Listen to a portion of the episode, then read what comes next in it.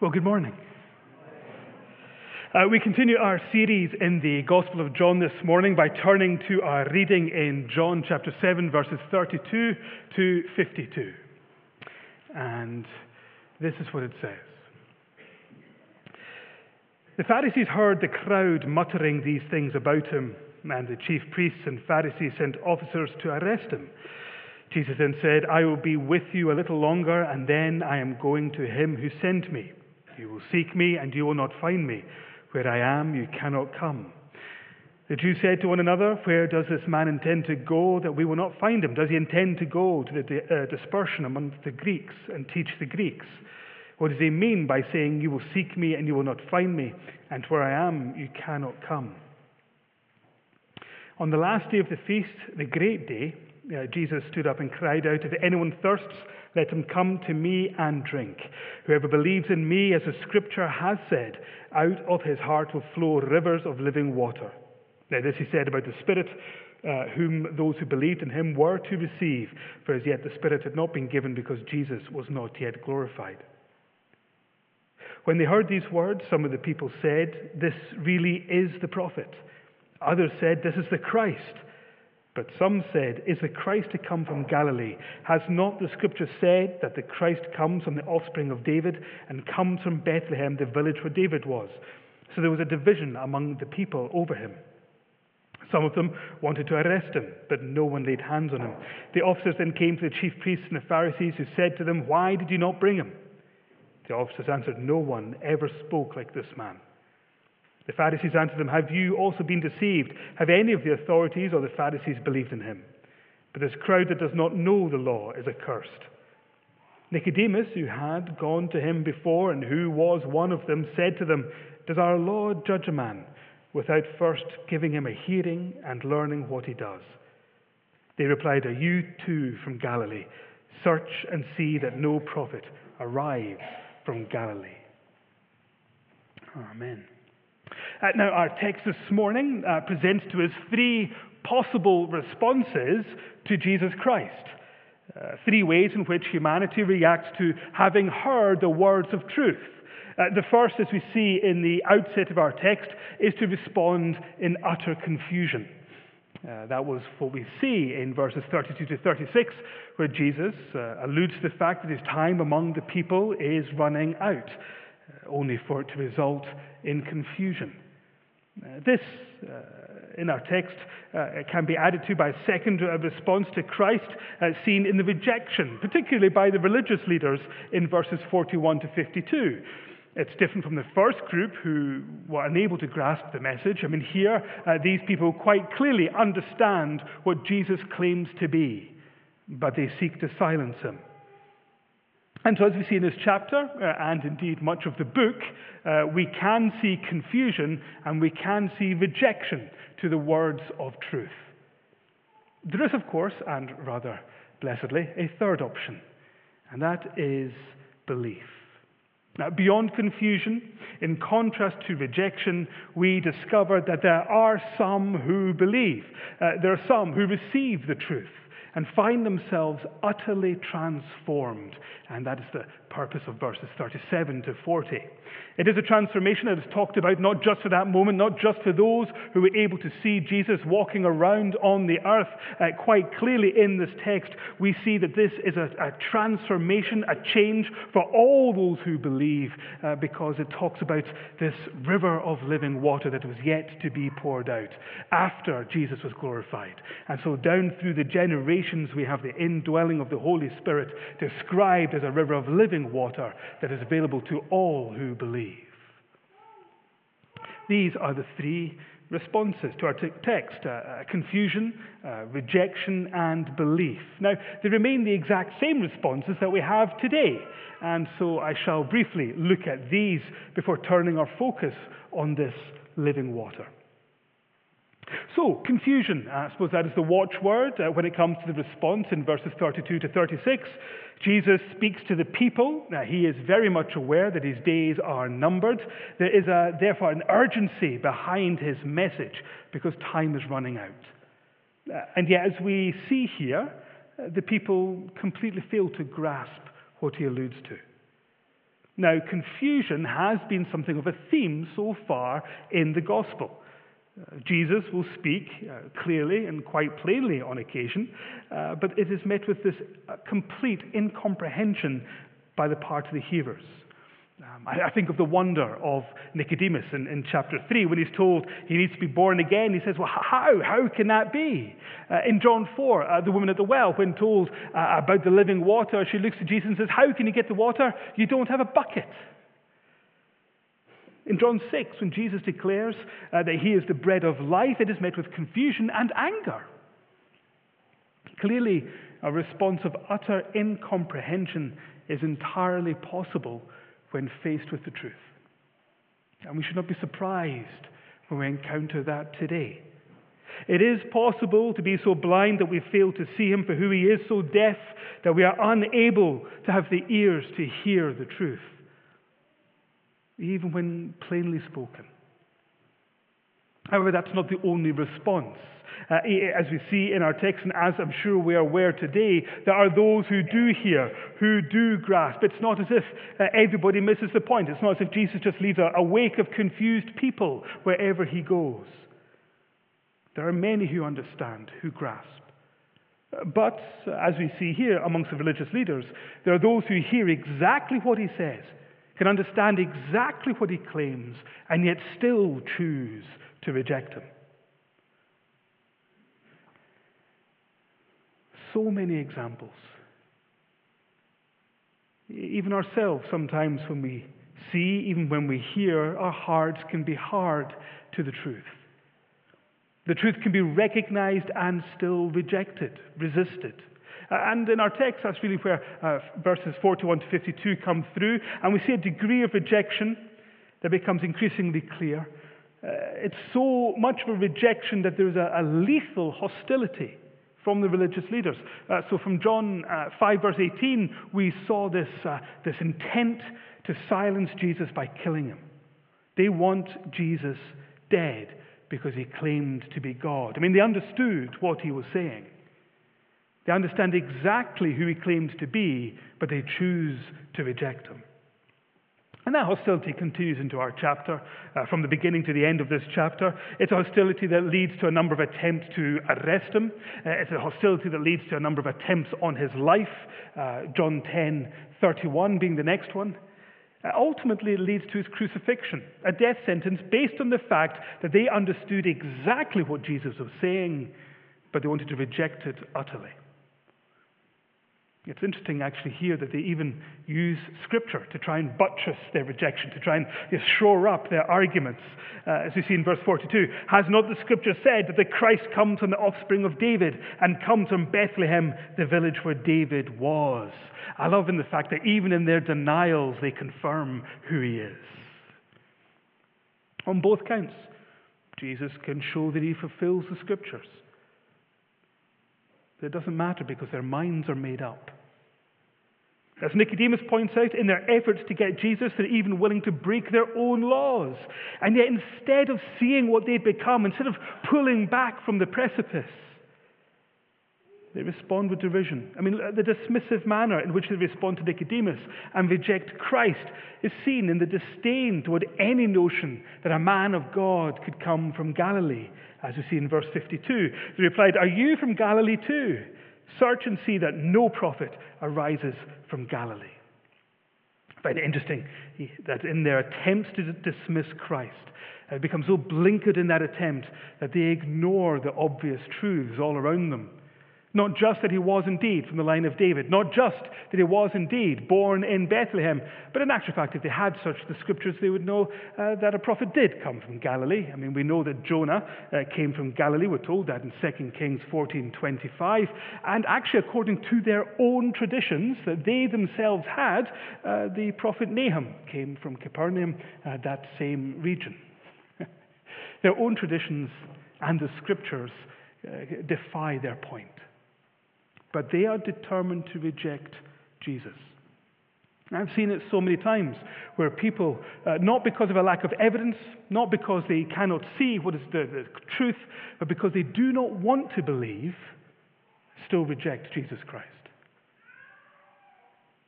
But I praise God that what is a natural response in confusion and rejection uh, is not the only possible outcomes. Despite all of this, despite the confusion, in contrast to them and those who would reject, our text this morning tells us that there are those who believe, who hear, who receive, who repent and call him Lord. The gospel has presented this contrast from the beginning. Uh, we see it in the belief of the disciples in chapter 2 in Cana, uh, in contrast to all of those who would drink the miraculous wine, in contrast to all of those who saw the miracle take place, it is just the disciples who grasp who Jesus is. Uh, we see it in the belief of the woman at the well. Uh, initially, uh, it's a contrast to the confusion of Nicodemus. But ultimately, she grasps it, and so, do, so too do the people of her town. We see it in the belief in the official at the end of chapter 4, which is in contrast to all the other people who just simply want to see a miracle without having to accept the Christ. So within the gospel, there is this constant contrast. We have confusion versus understanding. We've got hostility compared to belief. Ultimately, here in the gospel, we have a contrast between those who are seeking his death and those who are willing to accept life from his hand. And as I've alluded to already, it's not a contrast that is simply restricted to that book. It is something that continues to this very day. Every time people encounter Christ, we do see people who hear the gospel and fail to grasp what is being said. We see people who, who fail to, to, to appreciate who he is. We also see people who do grasp it and reject him utterly. And I have to be honest and say that it is a drama that is played out in our own hearts all too often. We can allow ourselves to become hard of hearing. Perhaps we think we've heard it before. Uh, perhaps the things of the world have distracted us. Perhaps our circumstances have overwhelmed us. And we do not hear. Perhaps Jesus is telling us something we don't want to hear. there have been times in my life that God has told me to do certain things I didn't want to do. And after the first few times, I learned to listen the first time. You know? I've read the book of Jonah. I come from an island. You'd think I wouldn't need any more warning. And yet, it is all too easy for us to reject, to resist, even as the people of God. And so to us, there is hope for those who believe. As our text tells us this morning, it's not just that we believe and we can just hold on until one day that we see him. It says here that those who believe can be transformed. What a wonderful, glorious hope we have, not just in a distant future, but in the present. Because it's not a transformation that we achieve. I praise God daily in the fact that it's not up to me to pull my boots up far enough, or to put in enough effort, or to try hard enough that will see me being changed, that will see this glorious transformation taking place. Instead, it is a work of God, as we see in verses 37 to 38. On the last day of the feast, the great day, Jesus stood up and cried out, If anyone thirsts, let him come to me and drink. Whoever believes in me, as the scripture has said, out of his heart will flow rivers of living water. A complete change from the dry desert that would be a proper description of where we naturally are. Now, I find it interesting that Jesus says these words at the end of the Feast of Tabernacles. Now, uh, at the time during the feast, there was a particular emphasis on water. It was one of the key themes during the feast. Uh, there was a specific uh, water ritual that would take place uh, on each of the first six days. It required that the priests marched in a, a great procession down to the pool of Siloam, and where they would fill a, a golden vessel with water. They would then march back up to the temple, accompanied by all the people. The people would be shouting out, uh, Therefore, with joy, you will bring water out of the wells of salvation. It's a, a quote from Isaiah uh, 12, verse 3. And then at the temple, the priests would go round the altar with a vessel of water. They would pour the water out all over that altar as an offering to God. It was to bring to mind the water that God provided the people in the desert. Uh, Exodus 17, 1 to 7, Numbers uh, 20, uh, uh, 1 to 13. Uh, so these people are in the desert, and the water comes from the rock, and uh, there's this miraculous provision of water for the people. And this was part of the great celebration, to focus on the water that God provided. Now, they did this water ritual uh, for, for, six days, and then the Sabbath day, and then they had an eighth day, the, the, the, the, the final day, the, the last celebratory day, but this was a dry day without the water. And it is on that dry day, following a week where they've been focusing on the physical water that God had provided, that Jesus stands up publicly and very loudly declares that he can provide what they need for their spiritual thirst. He has no doubt who he's claiming to be. There is no doubt, and he does it so obviously and plainly and publicly. He is capable of seeing them changed into people who have life flowing out of them. To be a people that have the Holy Spirit living in them and working through them. And I love the fact that this gospel message starts with Christ. Oh, yes, it may often not be grasped, it may well be rejected, but we see those who believe can be transformed through the Holy Spirit living in them. And so, as we actually read on in our Bibles, we discover that the disciples who believed Christ, they receive this river of living water. It pours into them, and then it pours out of them, and it changes the world. Because they take that message. They take it to those who are in Jerusalem, they take it to Judea, they take it to Samaria, they take it to the ends of the world. And people believe, people are transformed. And so, yes, there are those, as we read on, who are confused. Simon the sorcerer sees this life and he wants to try and buy it. We see people who reject the Sanhedrin, who would murder the people who would proclaim this message. But we do, of course, see this belief and this transformation. There are so many. Uh, I think of the, the Ethiopian eunuch. Uh, I think of Paul, who would then become an apostle, having been an enemy of God. We think of the Philippian jailer. We think of thousands of others who believe and are transformed and transformed utterly. And so, from that moment until now, that river of the Holy Spirit has been poured out, bringing life where once there was death, transforming people from the enemies to the children of God, all the way down to us. Now, when Jesus makes his claim to be the source of living water, he is, of course, once again telling them that he is God. As verse 38 notes, Jesus is aligning himself with Scripture. He says, as Scripture says.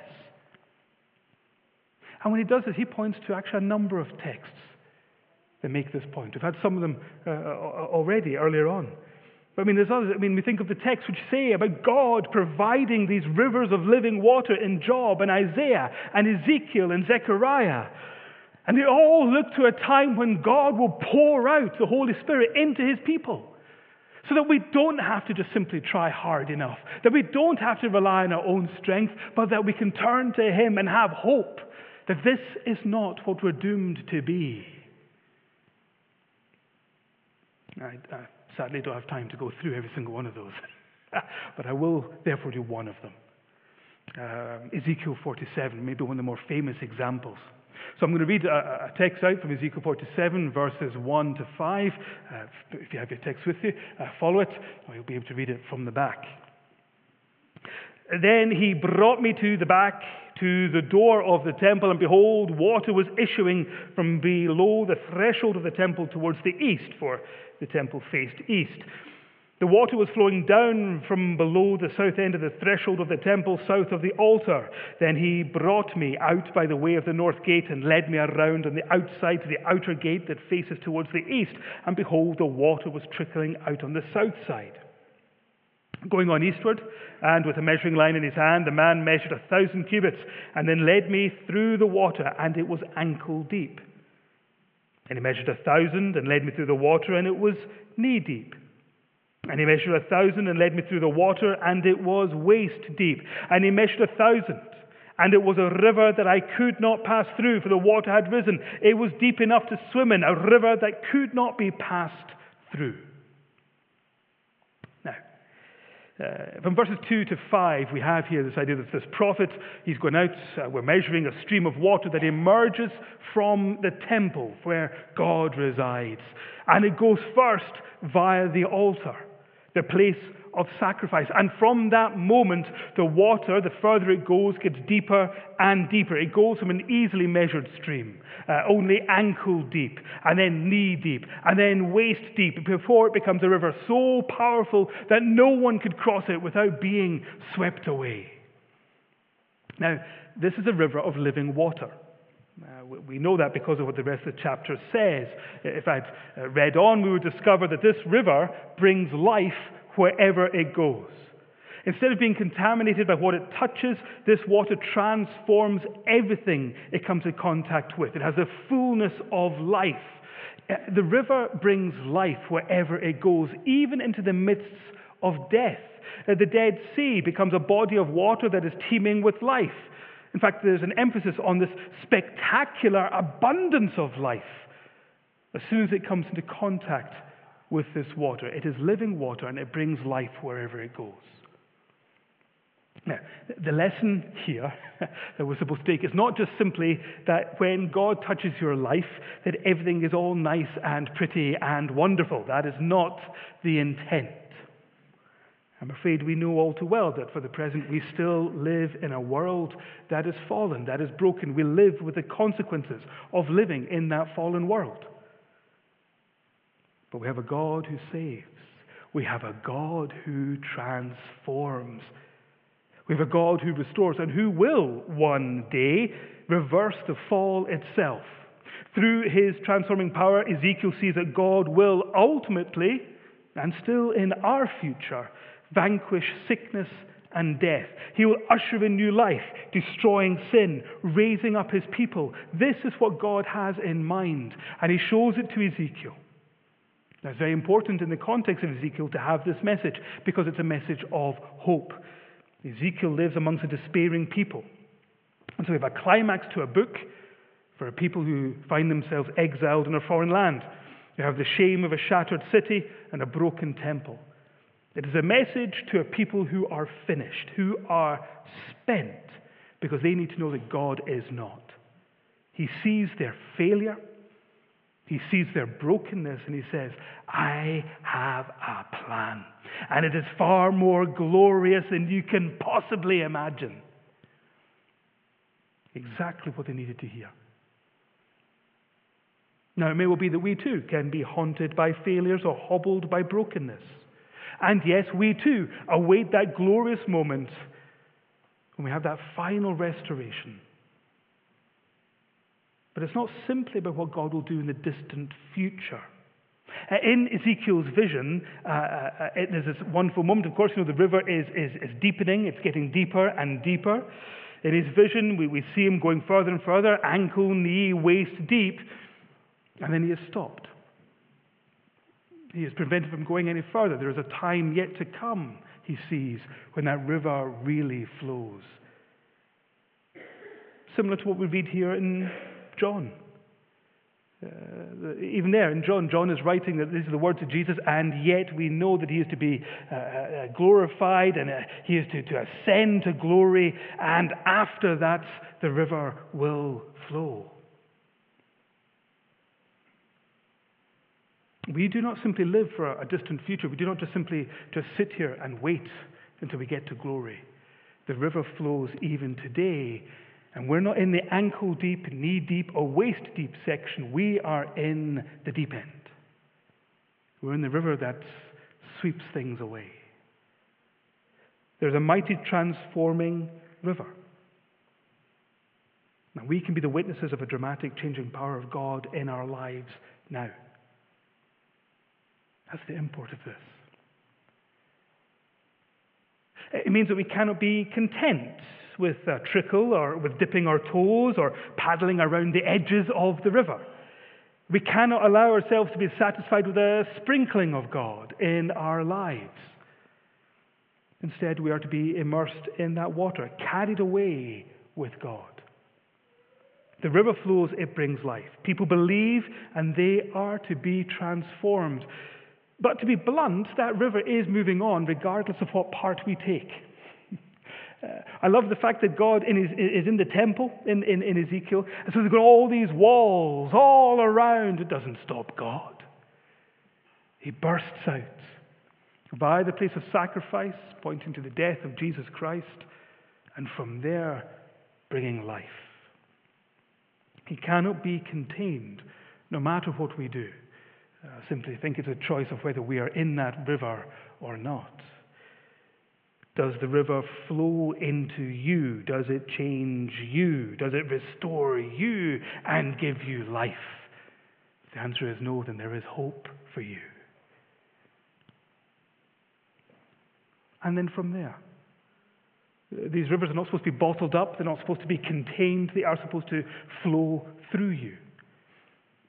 And so from there, they should flow through you and change the world around you. Uh, the water should pour out, it should create life wherever it goes. And so, this wonderful river that can indeed overcome confusion and rejection can blossom in believing and the saving power of Jesus Christ.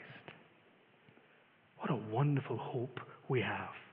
Not just in the distant future when all things will be made new, but even now when God looks at you and loves you and doesn't leave you where you are, but says, Come with me and be changed. Certainly, from my perspective, what a great joy that is. Let us pray.